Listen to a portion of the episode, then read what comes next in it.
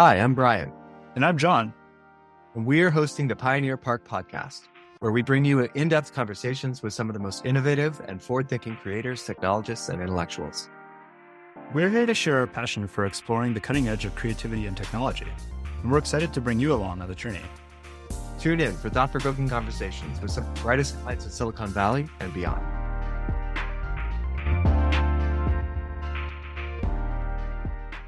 Okay, so today I'm super excited to invite Sonia onto the podcast. Sonia is an AI researcher at MILA Quebec AI Institute and co founder of Alexandria, a frontier tech publishing house.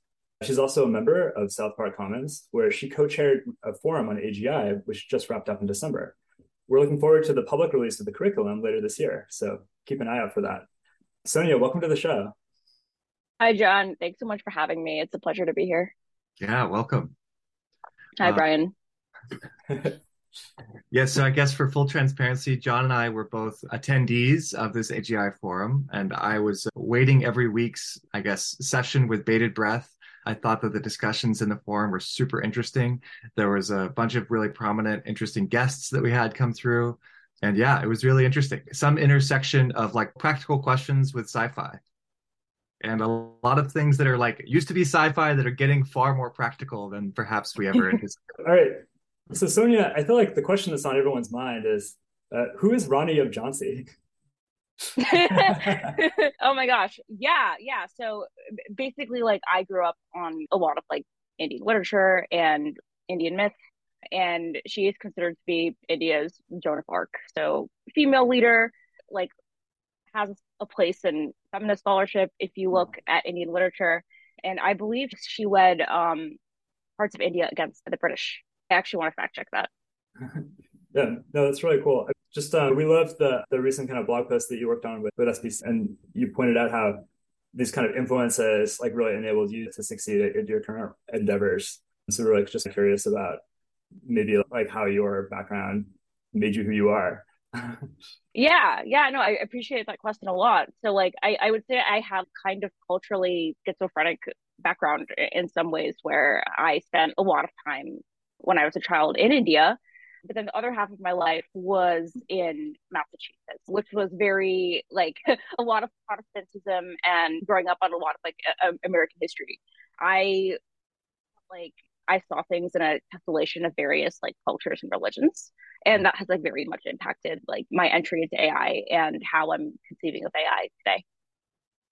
Yeah, something that we loved about the AGI forum is that you have this kind of really critical eye towards the culture of the way that AI is practiced and the way that research is going forward. And we can, I think you really brought this kind of unique perspective that was super valuable.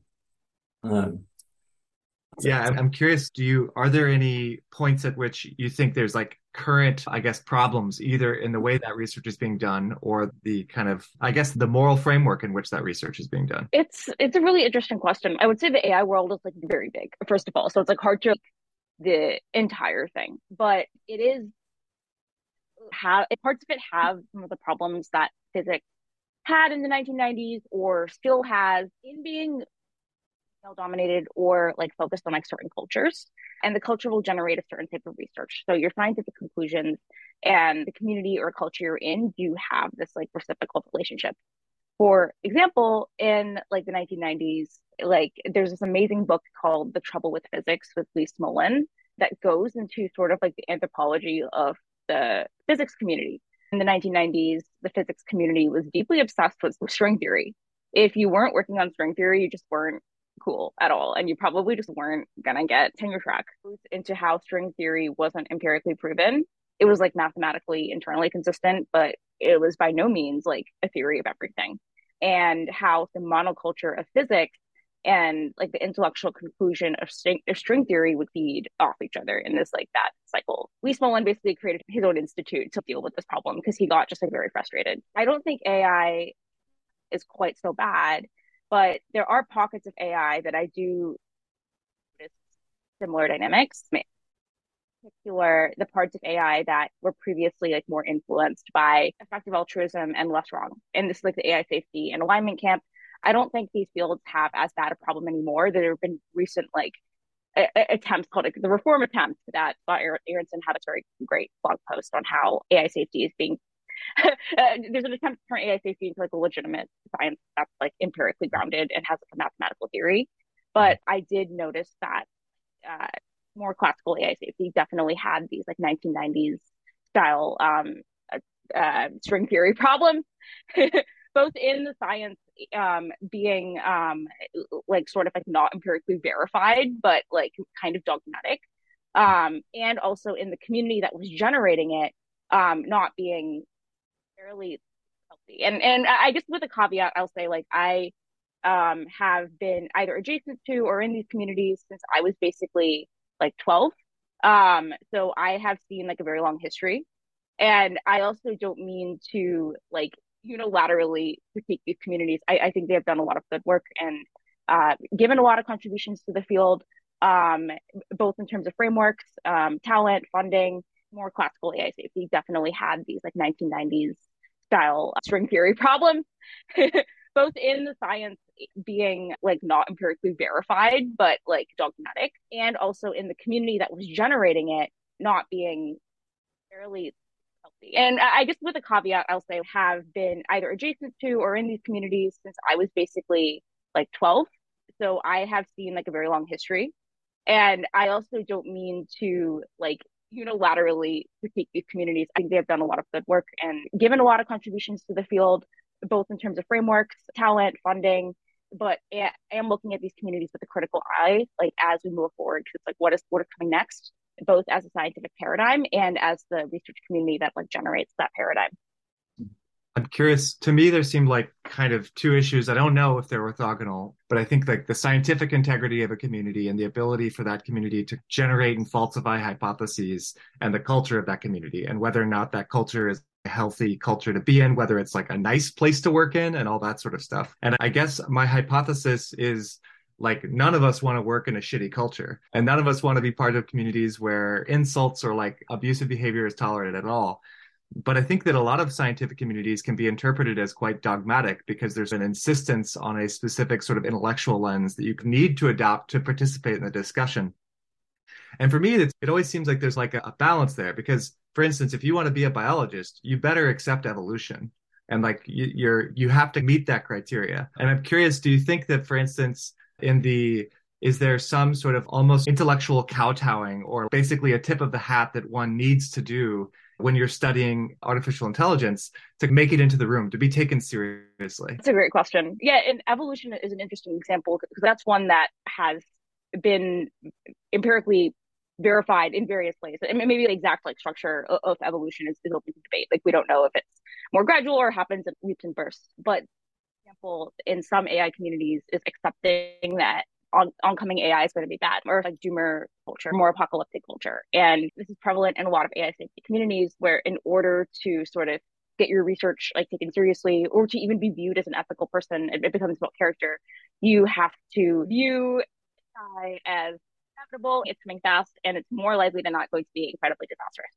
Mm-hmm. And to be clear, I think AI like we should be thinking about the safety behind uh, incoming technologies. That's obvious and good. If AI ends the world, like that's that would be terrible. And even if there's a very small percentage that could happen, we should like make sure it doesn't happen. But I do think that some of these communities like overweight that and make it almost part of the sort of dogma when it's not empirically proven that this is going to happen. We have no evidence this is going to happen. It's like an a priori argument that's actually like mimicking a lot of like doomsday cults and also like, like death cults that have been seen throughout history. And it's absolutely fascinating that much less now than it was before. A lot of classical AI safety has become like modern alignment um, or practiced in more professional spheres where I think views are a lot more more nuanced and balanced. But there is still a shadow of Bostrom and Yudkowsky and, and these original thinkers who were influential, even more influential like 10 to 15 years ago. So yeah, sometimes when I talk to people who are really into the alignment problem, there's a kind of view that like the philosophical argument that is made is just like very strong. And so they just people just view it as actually just like a very strong argument that this, these systems are very dangerous. If you think about when I think about Holden Karnofsky's PASTA, like I can imagine, okay, I think if a system was that powerful, it seems like it would be dangerous. I don't know exactly how likely I think that exact version of it is to be created. When you think about those, when you think about the, I guess like the content of that alignment argument, do you think the content, do you just think it's, do you think the argument is, is strong or do you feel like it's actually overrated? So what's your view on that? yeah. Remind me of, the, so my memory of PASTA is that there's some like math and science AI that starts like executing on experiments or like using the results of the experiments to like feedback. That's right. Yeah. Yeah. Yeah. This is fascinating. I love PASTA. I, I think it's absolutely fascinating as a thought experiment. My pushback here would be like, it, it, all of these scenarios strike me as being slow takeoff, opposed to someone develops like an agent like a single lab de- develops an agent and the agent starts like recursively self-improving and it like yeah. takes over the world which is like often like the classic scenario presented. Yeah. The reason this doesn't make sense to me is that there are so many like limitations in the physical world. For example just like the speed of molecules in biology. Mm-hmm. we're going to be limited by that the speed of a robot like traveling across the country. We're going to be limited by that. Like, we there's one one argument that computers think so fast they're not going to be able they're going to be able to outthink us. I think this is true but ultimately for the co- computer to interface with the physical world it is going to be dealing with the slowness of the physical world. And that is not something the computer can artificially speed up. Uh, there are also various other constraints like the government has a lot of red tape and bureaucracy. In order to mm. actually run any study, you have to go through a certain approval process. Maybe the AI figures out how to bypass that. That's possible. Maybe the AI has a physical army and it doesn't care. That's also possible. but I do think that like the real world has enough red tape and constraints where we're not going to wake up one day and see like drones like everywhere and some like AI has taken over. I think it'll be like slower and more subtle than that. This is also not to say not necessarily to worry. Having some sort of superhuman scientist like, that gets out of her control sounds objective. but I don't actually think PASTA in its current form is an inevitable outcome. No.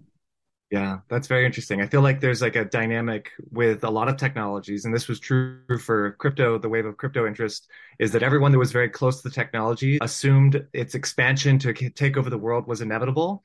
And then everyone far away from it, like treated it as utterly irrelevant. And it turns out that both are wrong. Like that there's some sort of middle ground of estimating its impact on the world where you can converge on truth. Yeah, exactly. And it's so funny because like every time I leave San Francisco and go talk to people not in tech, like like I'm in Boston right now, it's just like I, I can feel myself leaving the bubble where people are like, What what is yeah. ChatGPT? Like what is I heard about that on in, in the New York Times, I think. I don't it's just like a yeah. different world out here. Yeah. So maybe backing up a little bit, I'm really curious about Mila, both like the work you're doing there and how you ended up going there and what that community is like. Yeah, yeah. So Mila is a deep learning institute in Montreal. It was founded by Yoshua Bengio, who's one of the fathers of modern deep learning. And it's an incredible place. Like it's very international. It's the largest like academic institute for machine learning in the world. It has a lot of collaborations with industry. It's known for a lot of researchers who are awesome in reinforcement learning. Ian Goodfellow, who invented GANs, did his PhD there. So it has this like very vibrant history in machine learning. And I went there to work with Blake Richards, who does some incredible work at the intersection of neuroscience and AI. Can we look at the brain of AI algorithms? And like, I felt like Blake's lab had a lot of intellectual independence, which was very attractive in me partially trying to escape some Bay Area mo- monoculture and develop my own intellectual mm-hmm. frameworks. I think my intellectual frameworks are very much in development. Otherwise, I would be mm-hmm. able to stay in the Bay and actually interface with that. So Mila has been like a very good environment to to work on that. I'm curious, do you feel like it's a different bubble? Is it outside the bubble? Is it a loosely connected bubble? Because we I think we definitely recognize that San Francisco and the Bay Area in particular has a specific ethos and take on the way that AI is affecting things. Obviously, this is the heart of the industrial applications or the commercial applications of these things. I'm curious how Mila stays connected but also separate. Yeah, so, so Mila feels like less of a bubble I think because it's so international, there eh, is a constant influx of students coming in from Europe, from Canada, from India, from the United States, that mm, mm, it doesn't feel as closed as an ecosystem. There are also like more stakeholder interests than the Bay, I think. Like you have government as a stakeholder, you have industry, you have startups, you have academia itself. So as a result, I don't think anyone has to prescribe to a particular way of being. Plus, Mila's culture or Montreal's culture enables this environment in that the culture is very caring and very respectful of individual differences. One interesting thing that's happening at, that was happening at Mila last year was the introduction of the scaling hypothesis.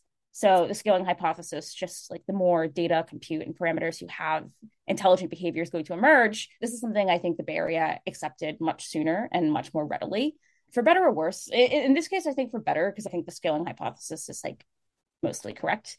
But I noticed at Mila there was just like a lot more resistance to it, and this could be a variety of things. This could be coming from academia, and academia has always been a bit more anti-scaling compared to industry, just due to compute limitations but I also do think that Mila is just less susceptible to any kind of trend due to people just being very exposed or used to very different ways of thinking or more independent in their opinions. Yeah, so it can often feel like a lot of research or the kind of vibe of the field right now is just this kind of like scaling hype train. Are there kind of other lines of interest of research that are you're interested in that are going on at maybe in Mila or other places that are less affected by that specifically? Yeah, one area that I find interesting is some of the interpretability research on toy models or like mechanistic interpretability on on toy models. So basically you are looking at the structure of the neural net in order to understand what it's going to output. You're, you're trying to reverse engineer its algorithm. And this I think is pretty suited for low compute paradigms because you can just have like a four layer like neural net or some like tiny transformer and just do all sorts of fascinating visualizations to try to find first principles. The hard part here is I, I, do think you need to connect it to the larger models, which show like fundamentally different behaviors. But this is the fun part because you can come up with laws that sort of generalize the behavior of these toy models to the behavior of the large models. And you can do a lot of work without as much. One thing that may be true in the Bay is that the, there's definitely an overrepresentation of these power of these commercial interests and the startup culture and the uh, impact of scaling. But one might also argue that is actually the truth, that the reality is that more and more of the innovation in this space and an incredible proportion of the kind of overall power represented by these technologies is being monopolized by commercial interests. And that to not acknowledge that is almost like silly. These aren't these state actors haven't been very effective and academic institutions are increasingly falling behind. A lot of the best publications are emerging from the private sector. Is there almost like a perhaps like a blinders on in terms of not a- acknowledging that? Yeah, yeah, I think that's mostly right. The, the, one caveat is I think academia is still useful for this sort of theory and doing ethics and policy work where that is in conflict of interest with industries and, and corporations as a safe haven for that. But returning to your question, like I think in academia, there is among some parties maybe some denial about scaling laws because it might make your research feel less important. It might make it feel like you've been working on an inductive bias for five years or 10 years, which is a very long time. and there might be a sort of like psychological like aversion or denial of it to protect like your research. Plus, I do think there's less engineering talent. Like all, all these industrial labs are working side by side with amazing full stack engineers. And oh, in a lot of cases setting up these systems requires that talent and that can feel less accessible if most of your skill is like mathematics or doing stuff in a jupyter notebook.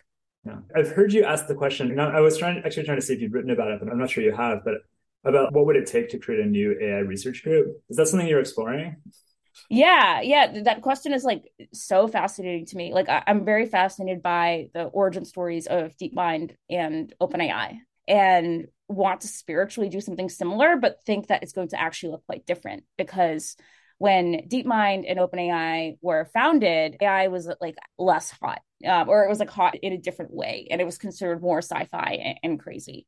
So there was a lot more alpha in doing something like this. Like the founders of both DeepMind and OpenAI were called crazy multiple times by both their colleagues and by professors. So if I were to say, all right, we're starting another DeepMind, we're starting another like industrial AI research lab, let's go. Of course, this is like a very ambitious and like difficult thing to do, but it's now considered to be like very feasible, which makes me wonder if there's like less actually like less alpha in doing something like this. So right now, like starting privatized science or like another privatized science bet is this very fascinating high dimensional problem of what is your funding model? What uh, type of person are you going to hire? Like, how do you balance the tension between research and development and mm-hmm. product? How do you, how quickly do you spin off into applications? How do you ensure uh, like the right feedback loops so that your research is going in directions that are both like scientifically useful mm-hmm. and eventually commercially useful? Yeah. Do you go straight to consumer? Do you go to businesses? Do you go to governments? How do you ensure that you're going to have enough funding when we have like language models that are like in the billions of dollars, which I think is not not crazy to happen. So these are all questions mm-hmm. that we were actually exploring in, in, in the AGI forum that I'm still thinking quite strongly about. Yeah. I mean, is there a gap that you see where it's, oh, we've got OpenAI, we've got DeepMind, like where those guys are missing something, or like there, there's a need for an additional house that's going to do stuff differently? Yeah, yeah, definitely think there could be like 10 and 10 to 15 more companies. Like I think the space is very undersaturated actually. But when you're in the Bay Area, it can feel saturated. I think even if one were to try to create another Anthropic, the research would inevitably take a different direction uh, just because the space of possible research is so big. So it could be another like privatized science bet or some sort of B Corp like Anthropic. But there are also like other niches that haven't been filled. For example, some sort of group that works closely with the government. Like Microsoft, for example, I do think has people doing this, but I'm thinking about something more like Palantir or Anduril. Mm-hmm. So that's a niche that's not yet been filled in terms of doing right. a lot of like foundation model based stuff. And the second thing that comes to mind is something that's as independent as possible from capitalism. So some sort of UN AGI, not literally the UN, but th- that's like analog where you're working mm-hmm. primarily with governments and you're primarily getting government funded. And I think this would also be incredibly useful in like setting international standards for doing this kind of research. I'm I'm curious. We've talked a little bit about maybe not being as much of a doomsday doomsdayist regarding an uncontrolled AGI like taking over the universe and making us all into paperclips, as the famous example is. But what do you see as the kind of realistic doomsday scenarios or like the bad outcomes that could result from use by state actors? What are the what's the kind of geopolitical perspective that you have on the use of these technologies going forward? Yeah, yeah. So I am way more afraid of people right now than I am of AI. Like I, I think powerful, high leverage AI in the hands of some bad actors is more scary than potentially the AI itself being a malevolent agent. For example, one country commanding like an army of like drones and robots that are all have like very advanced like facial recognition technologies that can invade villages or invade towns or invade cities this is scary. The Current reality in Ukraine, basically. Yeah, yeah, which is already quite bad. Like scary AI outcomes might look like everything that's scary we have now, just augmented. Where that our situation in Ukraine is way more right now. It's quite dire. It's way more dire, and it's way more of a global threat because it's it's AI augmented. Um, and then of course there are sort of like less like sci-fi or like less Hollywood friendly scenarios where all the AI we have is just loaded with weird biases. It's like a bunch of like very biased, like very racist or sexist humans like everywhere just making weird decisions that are full of all these like structural biases that we can't quite understand. And like, like nazi bots everywhere basically. Yeah. Yeah like nazi bots everywhere like in figure of tax software like in all these like predictive policing algorithms in your self-driving cars just like sy- systemically making like decisions. And this is already here in, in terms of like certain groups of humans, which is what I mean by again, like, like evil is already in the world and evil AI will just look like an accentuation of that evil. So actually, I, I did want to ask you about your relationship with South Park Commons. So what, what caused you to join South Park Commons and what's your experience been like? Yeah, so I'm largely coming from like a research and academic background, but in like really internalizing the founding story of DeepMind and in seeing sort of academia dying, as Bryan, you were talking about, or at least dying in certain ways. I very much wanted to master startups and entrepreneurship. Uh, so South Park Commons was actually an ideal place to do it because it's so exploratory here. It's it's like a Montessori school in some mm-hmm. ways that it was an ideal place to talk to a lot of founders and see what does it take to start a mm-hmm. company. What sort of mindset and skills do you need? So that was like one thing. And the other thing that I really liked about South Park Commons and has been incredibly useful is the open-mindedness here. In the Bay Area, we've been talking about this monoculture, and I don't think anyone's completely immune from, say, the generative AI hype cycle. Like that, I think has hit almost everyone I know who is in tech. But at SPC, I have not experienced a very dogmatic way of thinking of AI. In fact, like the sort of modus operandi of thinking about AI has been very builder for like builder friendly, like open minded, and this has made SPC a great place to try start developing frameworks to think about AGI that are not biased by an a priori doomsday focus. Yeah. Do you actually feel like maybe related to that, like there's this kind of like decelerationist idea coming out of the doomer world? Do you think that might be actually hurting us in terms of our ability to handle the actual challenges that are arising around AGI stuff or AI stuff?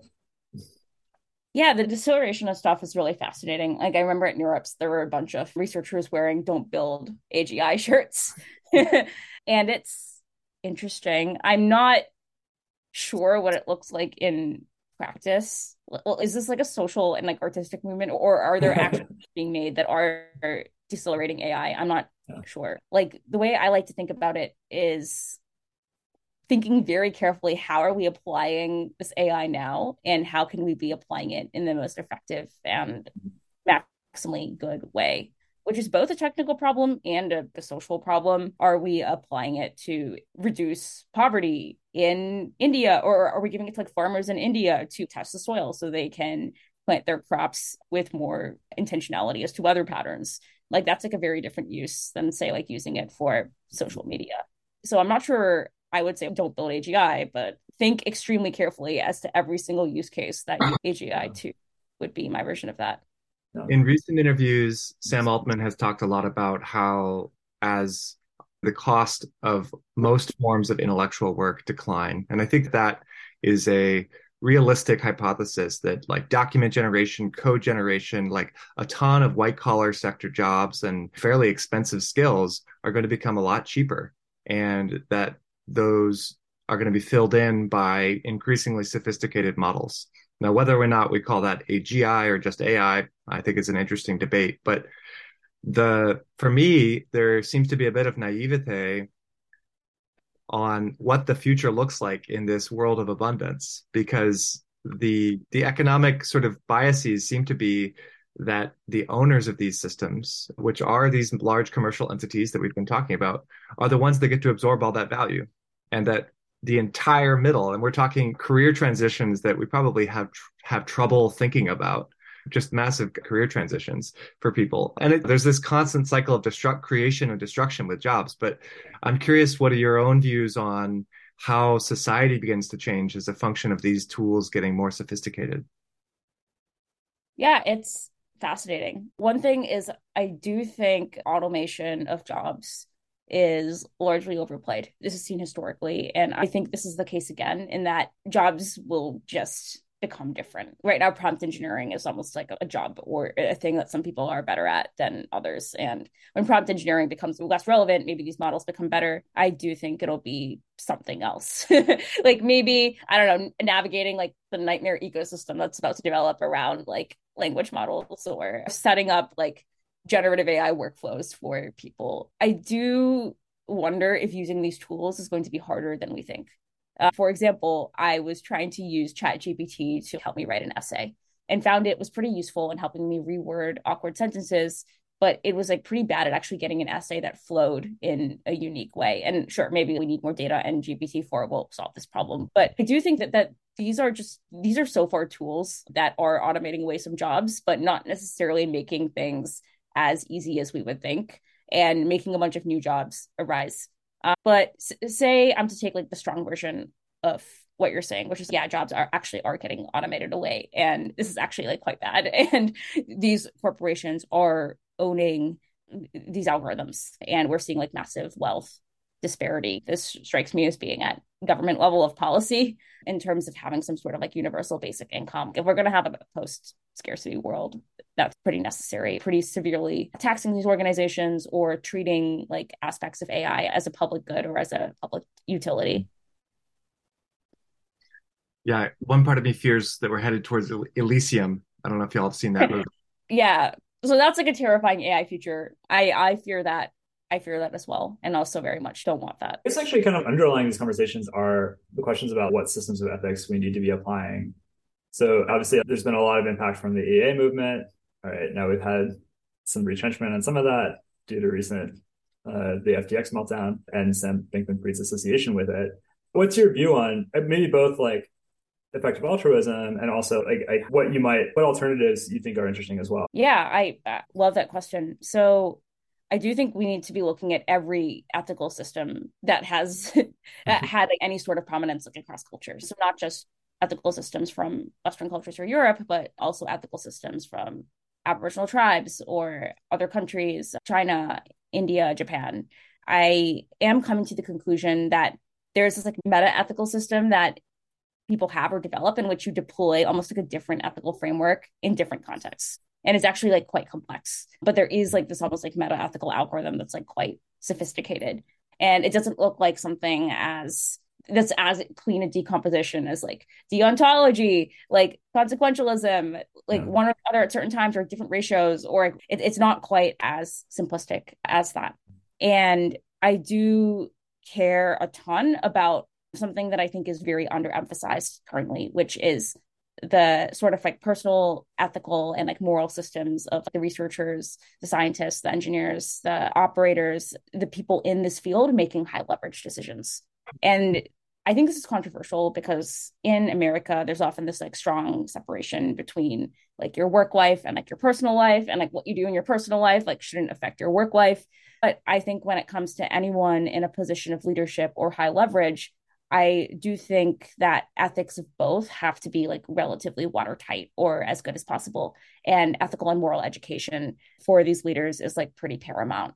And this education could look like studying like these ethical systems and moral systems across the world. It could also look like just like traveling a lot and like talking to a variety of very different people, different ages, like from different countries, like from different like cultures and subcultures to just get a better sense of what the world is like. Regarding EA, there is just a very strong emphasis on rationality, on utilitarianism, to a degree that I don't think is functional. I think a little bit of rationality and a little bit of utilitarianism is great, but these cultures have tended to overdo it.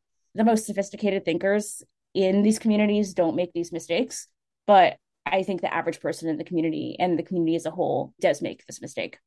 And rationality is especially interesting because I think in India, which is the other culture I'm familiar with, I don't see this like strong clean binary between rationality and emotion. It doesn't make sense. It's like taking a neural net and like arbitrarily saying the logits are rationality and like the inner layers are, are like intuition like something like that. They're more viewed as like parts of a more cohesive system. So to like almost fetishize rationality over intuition or emotion it doesn't make sense from in like a more structural way the other thing is that there is this amazing book called Eurocentricism by Samir Amin, who's like this Egyptian scholar who goes into sort of the history of metaphysics and metaphysical cults. And we'll notice that there have always been cults of reason, like rationality based cults. Like this is not some recent phenomenon. This is a phenomenon that's been documented for the past 2000 years. And uh, this scholar makes the hypothesis that he, he just notices that all of these cults of reason and rationality will eventually dissolve into like vision and revelation. And I, I don't stand strongly by the statement. Uh, uh, I haven't seen enough case studies, but it's just like an interesting like thought experiment where what if your systems of reason are not enough to represent the world? What if in some ways emotion and intuition are actually more predictive or more useful and our very technocratic society has largely dismissed like huge swaths of mm-hmm. religion when I think this is like a huge mistake. And religion is functional and useful in a lot of ways. My answer is like what moral and ethical systems I'd like to see in AI. I think we need to study everything, just restrict ourselves to like rationality or Western dominated thought. To maybe make one part of that more concrete, you mentioned at the beginning of this that in within our own behavior, there's sort of an adoption of a specific kind of ethical framework, and then we transition between those. Can you provide a concrete example of like where you think that get where that happens? Yeah. Let me think. Say there is a research community that is working on some very high leverage technology. And there's this tension in the community about uh, sort of personal ethics and utilitarian ethics. So here, the utilitarian goal is we're going to develop vaccines against viruses, but this is very dangerous because we might accidentally develop a vaccine that doesn't work, or we might have some sort of security hazard and the virus might escape. It is our foremost goal to develop a safe vaccine and do this as quickly as possible, else millions of people are going to die and we will do whatever it takes. We'll sacrifice our sleep schedule, we'll sacrifice our personal lives, we'll sacrifice our quality of life to ensure this will happen because we believe it's just so important. And in many ways, this is incredibly noble, sacrificing these like more like local resources for the sake of the goal of saving millions of lives in this very like visceral kind of way. However, say some researchers start cutting cutting corners. Some of the researchers, especially the high leverage ones and the ones managing other researchers, start screaming at their employees for not working more, start controlling huge swaths of their employees' lives, start sort of manipulating their employees or even taking advantage of their positions of power to psychologically abuse their employees. Uh, so here you see like this tension between utilitarianism and virtue ethics. I'm sorry, not virtue, deontology is what one could say. Maybe both. What? Maybe virtue ethics too, right? Maybe both. Right, yeah, both. And you wonder, is it worth dealing with what might be called like local problems or like problems on a shorter time horizon of this like unhealthy community or is or do you say it's worth it like all of this is justified the ends justify the means and i think there are different contexts where your answer might change if tomorrow like literally tomorrow we were all going to die from a virus. And we had very high confidence in this being the case. Then i would say focusing on like emotionally fixing this community and like getting the right people therapy or kicking up bad actors there just isn't time to do this in a way that's like effective and humane. But in a different scenario if the virus were coming like two years from now and there is time then maybe all of this is justified uh, there's also another view where abusing people close to you is like never, ever okay, not even for the name of a utilitarian goal. So here it's like a human rights violation as treated as unilaterally bad. Human rights are sacred. You cannot, ends never justify the means. Uh, and I think one needs a maximal amount of context to make this call. I veer on the side of human rights are sacred, like they cannot be violated for utilitarianism, but know that there might be scenarios where things get increasingly gray. And that very much is a judgment call. The reason I don't like the trolley problem, or just like don't like trolley problems in general, is because they're all very context. What is this trolley? Like, why are people like tied onto the trolley track. Like, like who invented this? Who like, put them there? yeah, exactly, exactly. Like the contextlessness of the trolley problem, and it's making it like overly rational and almost making it in this idealized, like gasless physics style chamber is actually like not that like realistic and not great like moral training. Yeah.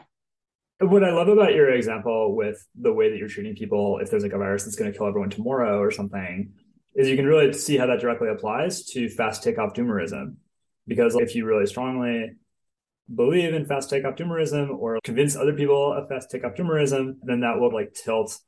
If people are very utilitarian, then it will tilt people towards excusing a lot of like short term behaviors on the basis of that that otherwise would never be excused essentially.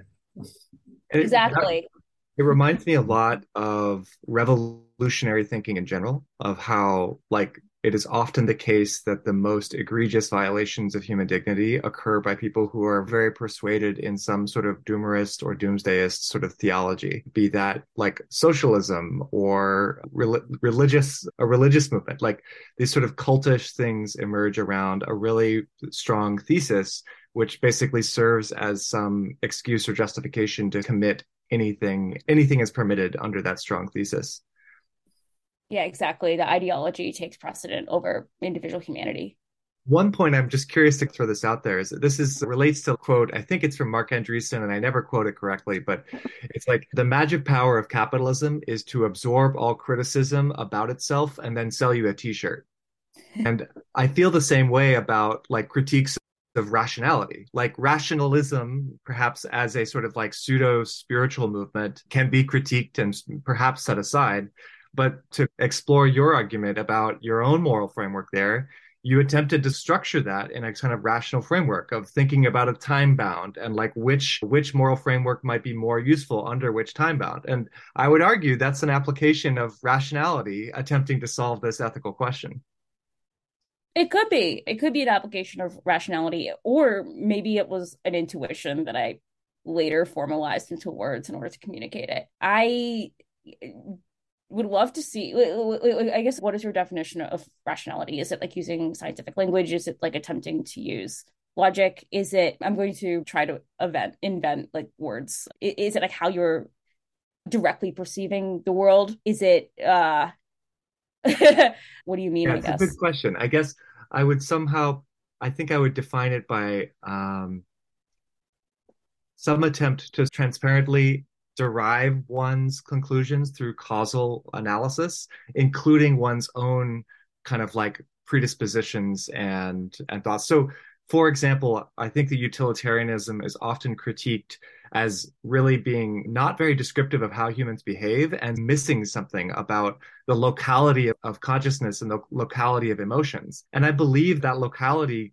should be accounted for. That's a fair criticism. And I think it's actually quite reasonable to care about the health of one's community versus the caring about an anonymous community that one never interacts with. I think that is a rational concern and actually can be driven and explained by not just purely like emotional things, or in fact, the emotions behind it can be contextualized by, oh, yeah, emotions is part of the human experience. So we should try to rationally account for our emotional disposition towards things. Yeah, that, that makes a lot of sense. Like some sort of like integrated view. I think you can reframe a lot of like emotional things in rational language, and you can reframe a lot of like religious thinking in rational language as well. And this is also actually my preferred way of being. Like as much as I'm critiquing rationality, I I, I, rationality is great. Love rationality, and do you think that the mapping and do you prefer like the mapping of emotional stuff to rationality? Opposed to the other way around. Other way around doesn't necessarily make sense. Sounds like there's a shared critique of people who use this, that dress themselves up in this in order to justify being assholes. yeah, for sure. And also the broader theme, just like humans in general, taking some sort of ideology and turning, converting the ideology into some sort of like power structure and using the ideology to justify like personal gain. For example, like the Catholic Church might be like the most egregious example of that. But I think that dynamic is seen like throughout history and cultures. There's some other parts of your background that I was really curious about that I was hoping we could touch on too. One thing is you actually have some degree of expertise in neuroscience, right? yes. Yeah. So I was originally actually a neuroscience major and worked at Janelia Research Campus doing neuro stuff. How recent advances in AI changed your viewpoint about neuroscience?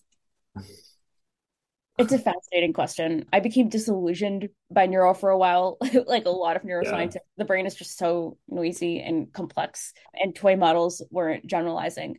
When all the scaling laws stuff came out, every, everything clicked because it's like, of course, complex systems are going to show these emergent yeah. properties, and went very deeply into studying AI as being basically uh, uh, almost like studying the brain in a lot of ways, but with mm-hmm. systems that were very clean. And in neuro, there was been there was a lot of excitement uh, around using neural nets as these kind of artificial laboratories to make conclusions about the brain. And I think this is still feasible, but it's not as easy as it sounds because I've tried it. uh, and I think I still see neuro as being very relevant to AI going forward. And mm-hmm. that a lot of the interpretability stuff we did on the brain, on fMRIs, are useful for interpreting toy models and also models at scale. Interpreting models at scale feels a lot like neuroscience on artificial brains. And a lot of the same principles will apply. But given my frustration with neuro, I'm entering all of this interpretability stuff with a lot of weariness. I wonder if our ability to interpret complex systems will hit some sort of asymptote at a point and interpretability right. may not be as important as we think it is and what might be more important is actually aligning these systems in a more engineering like capacity yeah yeah and i don't know if you actually have a phd in uh, cognitive psychology and I had similar frustration. I was even, I was definitely like, I, I, in some ways, I feel like I was like way too early because I was like, I was doing mine. I entered in 2008, and it's like people were like over neural nets, like connectionism was like not considered a useful model. But then people were just, oh, we should just go even higher levels of Marr's abstraction and do like Bayesian models. And so my thesis is all about Bayesian models but it's just like very abstracted from what's actually happening. I'm curious to dive a little bit deeper there. My understanding is that there's obviously this sort of branch of AI exploration that I think Bostrom calls whole brain emulation. And there's been some very simple projects of emulating the neuro- neurological systems of very simple organisms. Do is that a branch of research that just feels very bounded and constrained by the complexity of biology? Is that a branch of research that you think will have some things unearthed from it? It's a fascinating branch, branch of research. I think they're definitely going to learn something but it's also like a different goal than building artificial mm-hmm. systems emulating biological systems or understanding the brain almost it takes on these like tones of like naturalism where it's like what is the natural world like as it is now? And how do we form a very high resolution model of that? And that's like a very mm-hmm. scientific and work endeavor.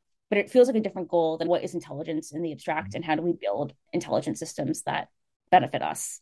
And it's not clear to the extent that you need to look at the brain. To some extent yes, like deep learning originally arose from looking at the brain. Uh, so I think there's still a lot of stuff there, but it's not totally clear how biological one needs to go to carry that back. One thing I found kind of interesting is just that like backprop seems to not be the brain's algorithm, but it seems unclear whether we know what the brain's even basic algorithm is, which is it seems like it would be useful to know. yeah, that's so fascinating. that's something that my lab, like Blake Richards, has done like really interesting work on. Yeah, like Hebbian learning and like backprop or like various other yeah. algorithms. How effective is Hebbian learning if you like scale? like what is like yeah. the scaling law of each learning rule? And um right. the scaling law of Hebbian learning doesn't appear to be like very good.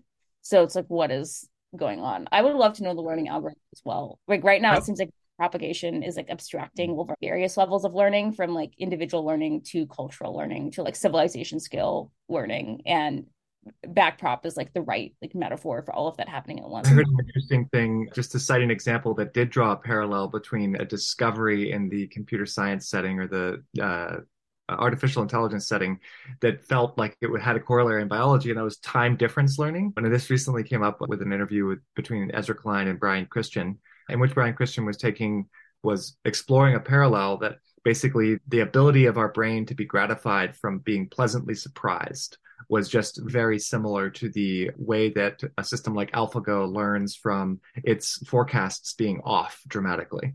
And I thought that was just like fascinating. It's, oh, wow, have we, through a separate means, discovered something that has a biological corollary? yeah, it's super fascinating. Like dopamine reward circuits and exactly. their TD learning is very cool. super cool. Okay, so I think we're starting to come up on time. I thought maybe a good final question would be what advice do you have for smart young people who are curious about intelligence? Ooh, uh, it's a broad question. Follow your instincts. like the field of intelligence right now is somewhat constrained, in my opinion, and historically has always been constrained in terms of defining what intelligence is and the various ways mm. in which we could study it. Intelligence is one of those words that historically was like monopolized by like particular types of intelligence, like being super good at chess. Researchers just made a bunch of algorithms that were very good at chess.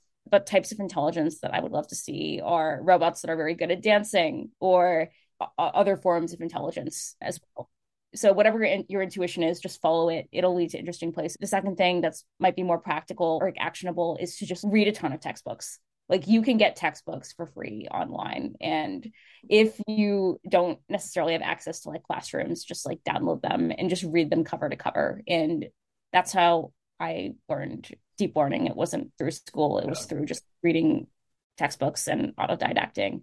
And the knowledge is more accessible than one might think and you don't have to be super intelligent to study intelligence. What are some of your favorite textbooks? Deep learning. It's aaron Courville yoshua bengio and ian goodfellow is like a classic i've read it four or five times deep learning i think it's one of those fields where the first time you read a textbook like a lot of it might fly above you. But if you just keep like staring at the same equations in like different contexts for many years, eventually it all starts clicking. Well, so much for being our first guest on the uh, podcast. It's been awesome to talk with you. Thanks so much, guys. That was really fun.